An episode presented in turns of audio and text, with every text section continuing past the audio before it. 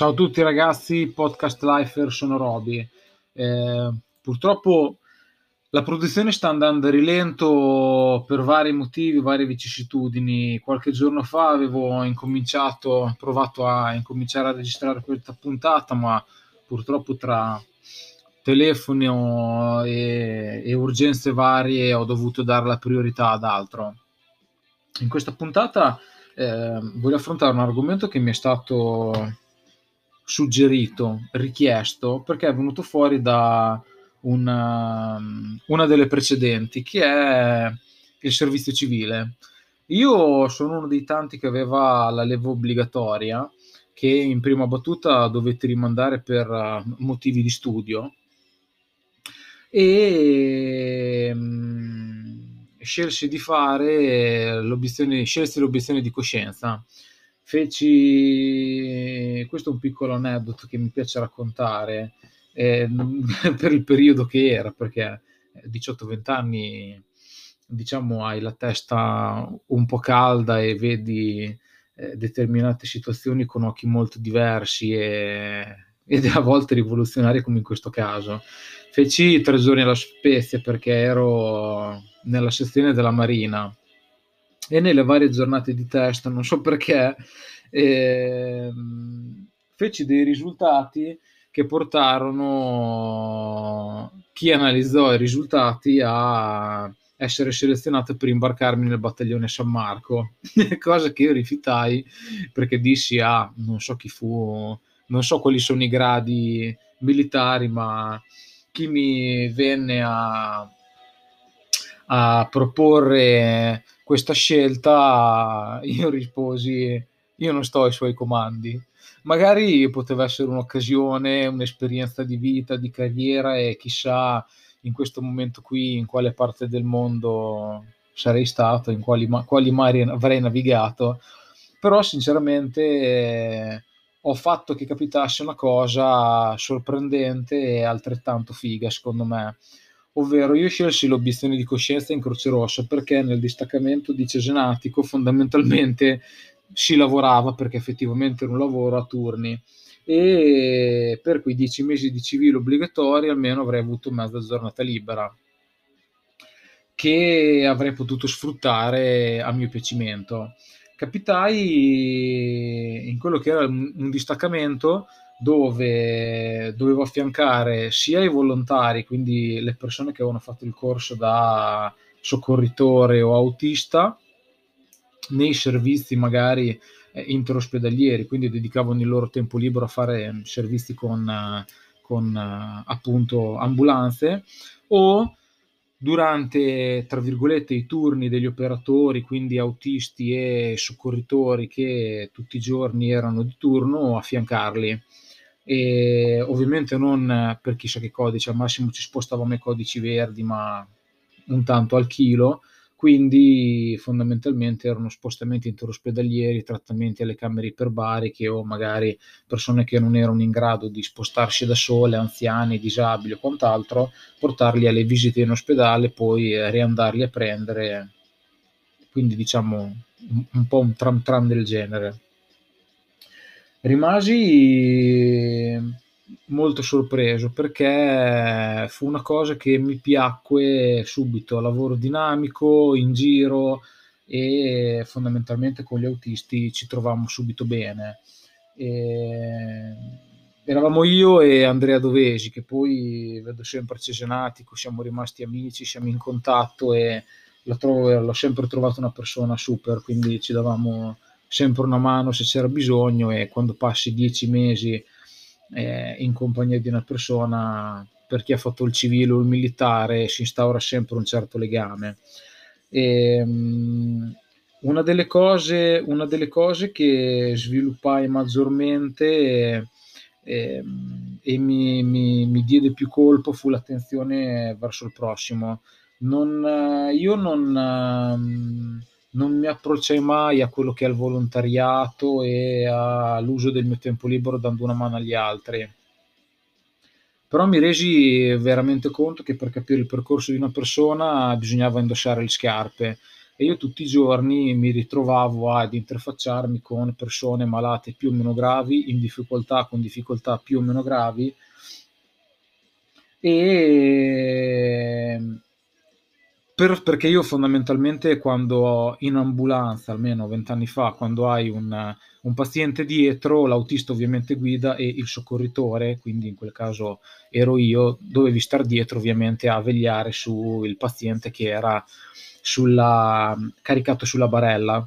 E per forza di cose ti ritrovavi a parlare, confrontarti da eh, l'anziano che ti voleva tenere la mano, insicuro e magari abbandonato un po' a se stesso, o alla persona in difficoltà con, uh, con una situazione familiare un po' critica.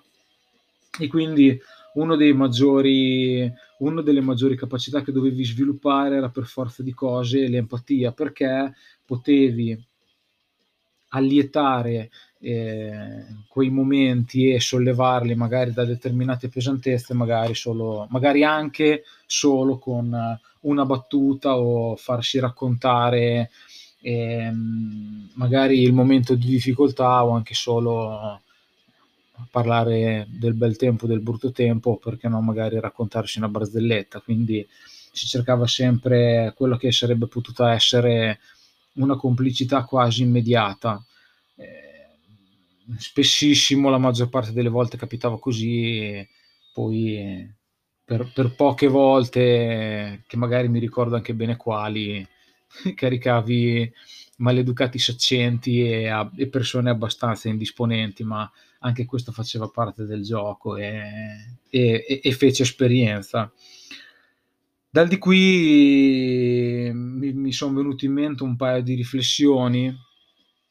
che eh, in quest'ultimo anno di pandemia, di restrizioni, di, di zone colorate, ehm,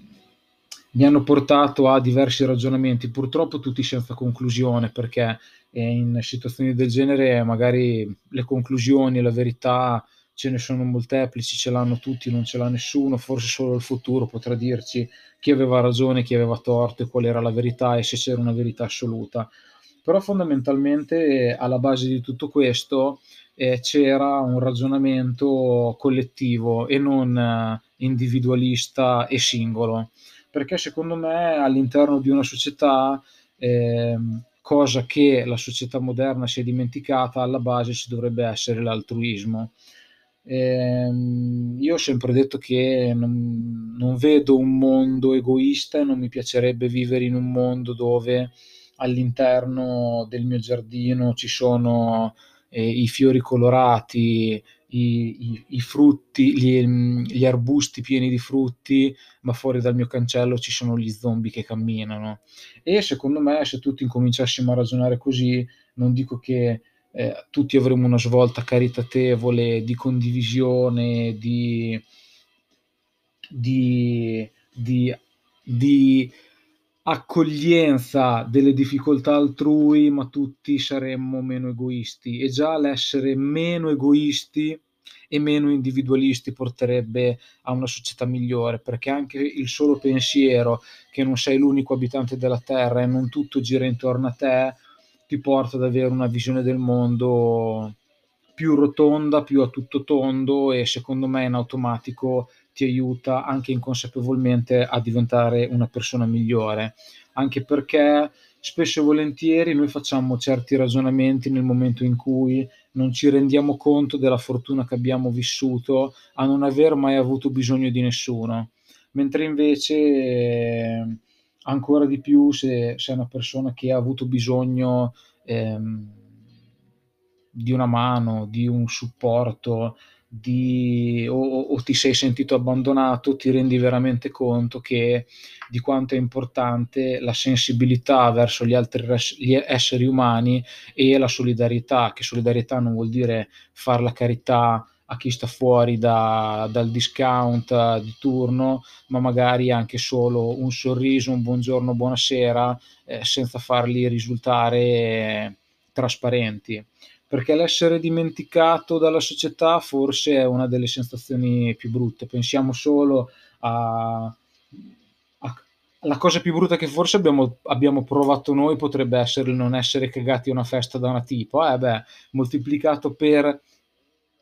tutti i giorni, in tutte le condizioni che si possono presentare, questa cosa diventa assolutamente spiacevole quando uno magari eh, non ha una famiglia o vive totalmente in difficoltà o ha delle condizioni molto precarie di vita. Quindi secondo me questa pandemia purtroppo ha aggravato questi pensieri, queste situazioni, ma secondo me forse avrebbe dovuto all'interno di ogni individuo farci riflettere proprio su questo. Non so se voi avete fatto un'analisi di come, cosa pensavate prima, durante e in questo momento della pandemia. Magari riflettete, poi fatemi sapere.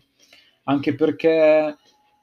per come si può sviluppare questo sentimento qui, per come riprendo la frase di un film, la, la felicità è reale solo se è condivisa e questo penso sia una grandissima verità perché se davanti a un bel tramonto, davanti a un gol della nazionale non hai l'amico di fianco dove dici cazzo che figata, allora cazzo campiamo a fare fondamentalmente.